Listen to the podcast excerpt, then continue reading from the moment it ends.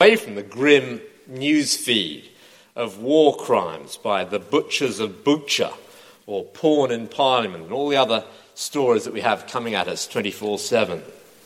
Well, before we take a pair of scissors to this section of the Bible and cut it out, let me just reread verses 12 to 15 again.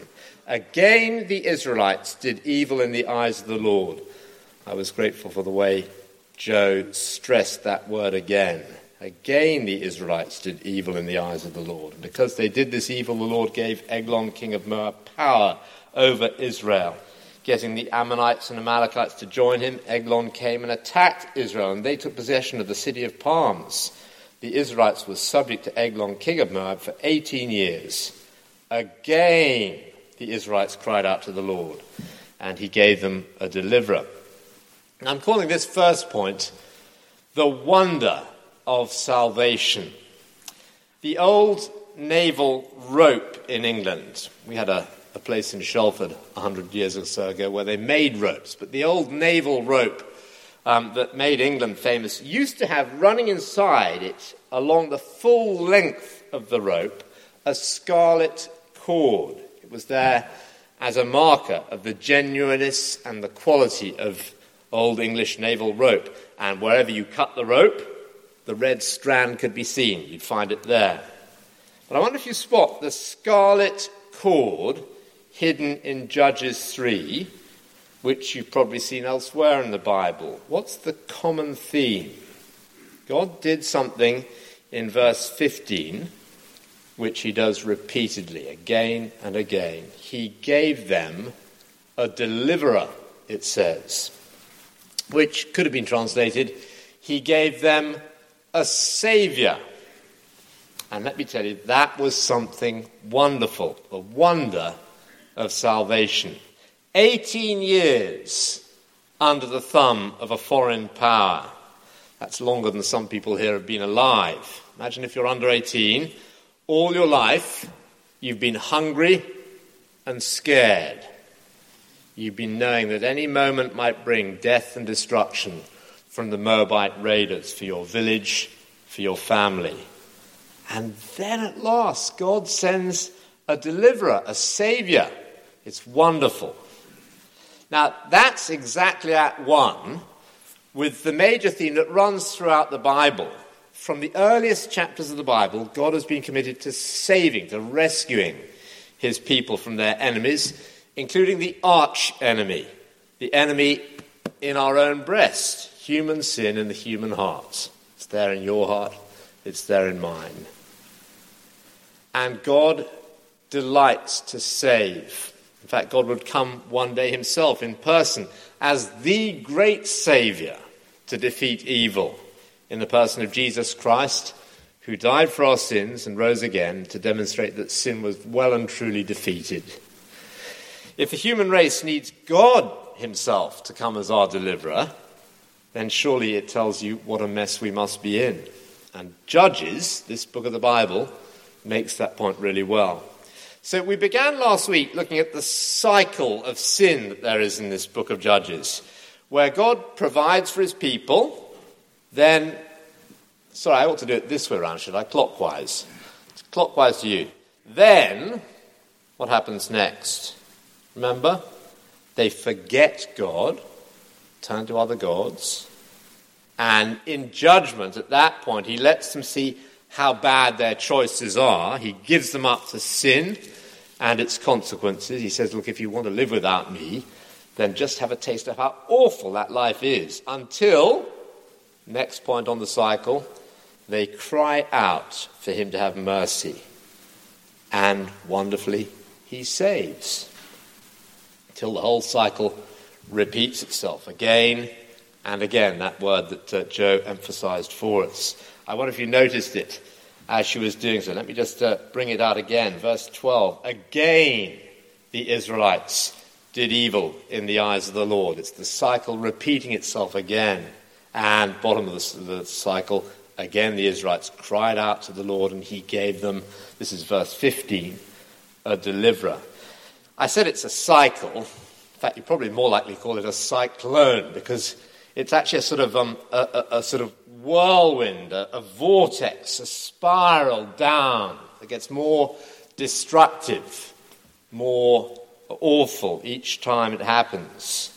And this sort of vortex of evil going down and getting worse each time is, is because each time, if you think about it, each time they're rescued, it is a further slap in the face of God that they turn away from Him again. And they turn away. You think, how could they do that? Well, these are the dark ages of Israel's history. Again, God comes to the rescue, and even then, again, his people turn against him. But that in itself, if you think about it, may be of some value to us. If our world news is causing us at the moment to wake up to the danger of evil, and we begin to see how bad it is for humanity to have a taste of our own medicine, where does living for ourselves take us and our world?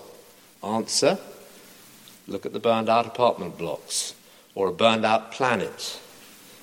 If that happens in our, in our world situation so that we cry out to God, well, Judges speaks to that situation. We're in the Dark Ages too, and we need a book like this in our Bibles. World news, or even maybe personal news, I don't know. We spend a lot of our time convincing ourselves that we don't need a Saviour. And even in church, we actually end up believing that we've all got it together, we're fine. So we forget about His mercy and how much we needed it, and how much we continue to need it. But the reality is that this salvation that God gives us is really amazing precisely because we're so deeply flawed. Even maybe, especially the ones of us who come here week by week. And we've tasted God's kindness, and the question ought to be how could we, of all people, run away from God? Yet, again and again, we do that. Maybe not in spectacular ways, maybe as often it's much more subtle than that. We just drift from Him. But when we're honest, it dawns on us, or maybe we're painfully aware, we're doing something that hurts other people, we hate ourselves for it, we promise ourselves we won't do it again and again, and we sort of sign the contract with God in indelible ink, and then before the ink is dry, we've done the same thing as the guys in, in Judges did. Now, then, in that situation, we might think, well, how can I possibly go back to God again? And the devil whispers in our ears at that point. He says, You've really had it this time. Well, that's why I wanted to stress, and I'm glad Joe did, that word again in Judges chapter 3. Yes, again they did evil. But verse 15, again they cried out to the Lord, and he sent a deliverer. It's wonderful, wonderful news. And if it seems irrelevant to you at this stage, can I just get you to make a mental note about this? And somebody's sitting there saying, yeah, yeah, yeah, blah, blah, blah, God is our Savior. Heard that before. Well, I hope you remember it when you need to know it in the future. Remember the book of Judges when you think, oh, this time I've gone too far. There is no way back now. Remember that word again. You could actually fall still further, and God could still save you. So remember it when God lets you feel just what it's like to leave Him out of life. What will it take you to make? What will it take to make you cry out to God again? Well, the amazing thing is, he takes action when we do cry out to him. That's my point on the wonder of salvation. But the second point from this story is this the weirdness of salvation. Just look how verse 15 goes on. And I think if we were reading it with the Israelites the first time they read this, we'd get this. Again, the Israelites cried out to the Lord, and he gave them a deliverer, Ehud, I mean, the name is weird enough, isn't it, to start with, or it feels that way to us. A left handed man, the son of Gera, the Benjamite. The Israelites sent him with tribute to Eglon, king of Moab, and then the story carries on. So he's going to go to Eglon, the king of Moab. In the language of the Godfather films, he's going to make him an offer he can't refuse. But we're meant to notice the weirdness of this salvation. It's the smallest tribe, Benjamin, and apologies to some of you here, he's a lefty. And presumably he's gone to the, uh, the James Bond supplier of the day, the equivalent of Q, who's produced a specially designed sword. If you're squeamish, look away now. Um, I take it, by the way, the whole sword, handle and all, disappears into Eglon's layers of lard, that the sword was specially designed without that hilt bit that goes across. So the bit that goes between the blade and the handle, there's a sort of cross hilt, isn't there? That's not there, so that actually the whole thing could sink in. It also made it easier, if you think about it, to conceal this particular dagger. It'd be about 18 inches, a cubit's this distance. So 18 inches. It'd make it easier to conceal if it didn't have that sticky outy bit, because he could just strap it to his leg. He's left handed, so it's going to be strapped to his right leg so that he can just go like that and do the deed. And strapped to the leg, well, no security official's likely to look there and spot this. It would be hidden one moment under his robes and hidden the next moment in Eglon's tummy. Maybe the tribute was a gift for his tummy too. It sounds a bit that way in the story. Anyway, that bit of the plan works well. Um, here is our produce, fresh for your table, O great Eglon. And the stabbing happens, and then once the men get safely away, safely away Ehud goes back for the next stage after the, uh, the food's been there. Sorry, I've, I've, I've run ahead in the story, haven't I? The tribute gets paid, the men go, and then the next bit happens. Ehud says, Look, I've got a secret message for you. Well, that's enough to get everybody. Do you want a secret? We're all, we're all ears when somebody says, I've got a secret, I'll have to tell you. And then it's a secret from God, even more interesting.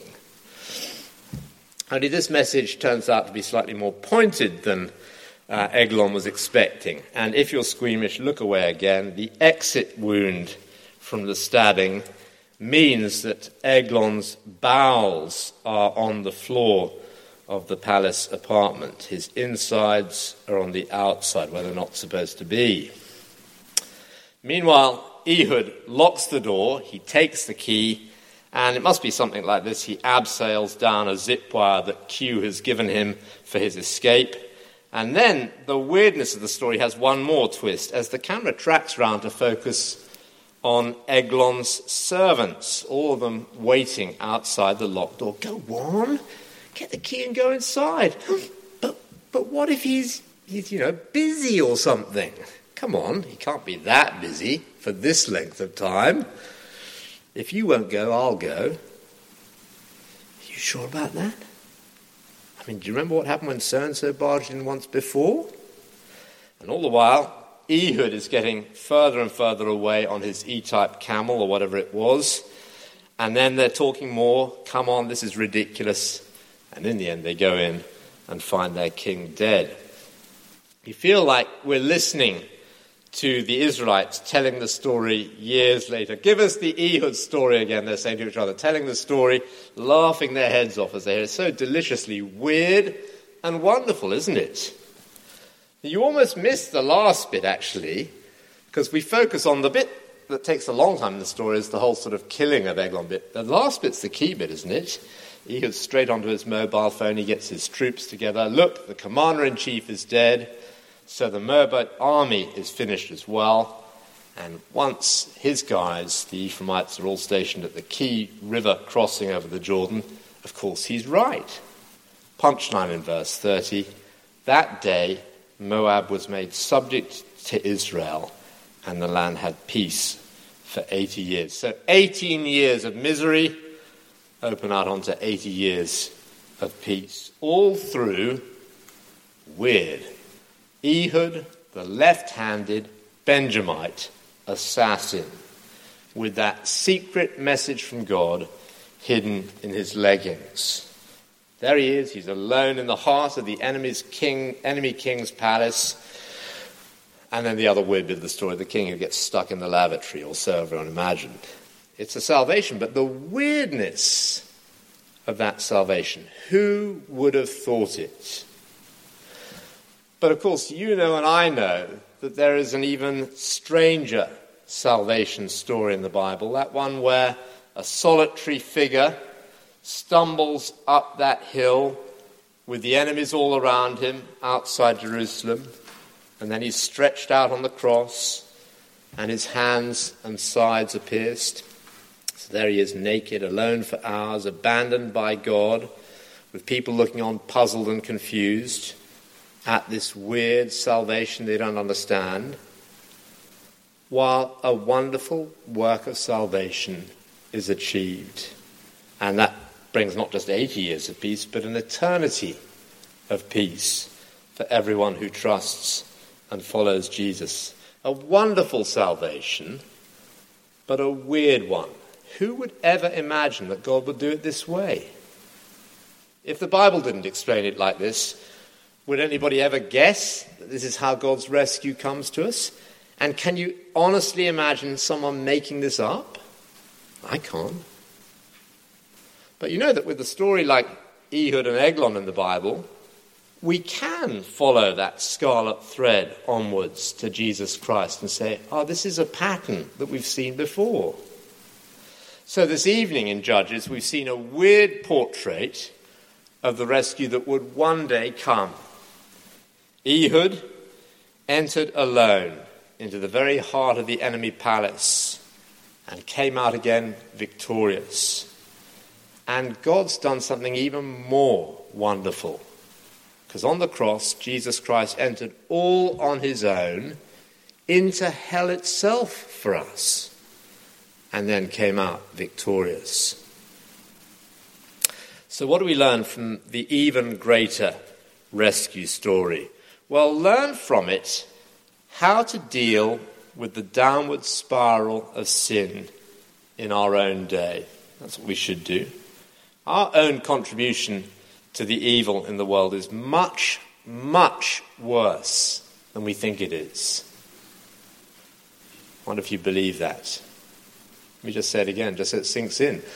What we contribute to the evil in the world, our contribution is much, much worse, much, much more serious than we think it is. Are you prepared to admit that? Because it's only when we admit, admit it that we realize that God's love is mightier still. He can deal with our sin, even our repeat cycles of sin, if we turn to Him and cry out to Him. So the only real question is will we cry out to Him for mercy? I'm going to pause now because the next bit of our service is a confession, and Tom's going to lead us. It's an opportunity for us to cry out in exactly that way.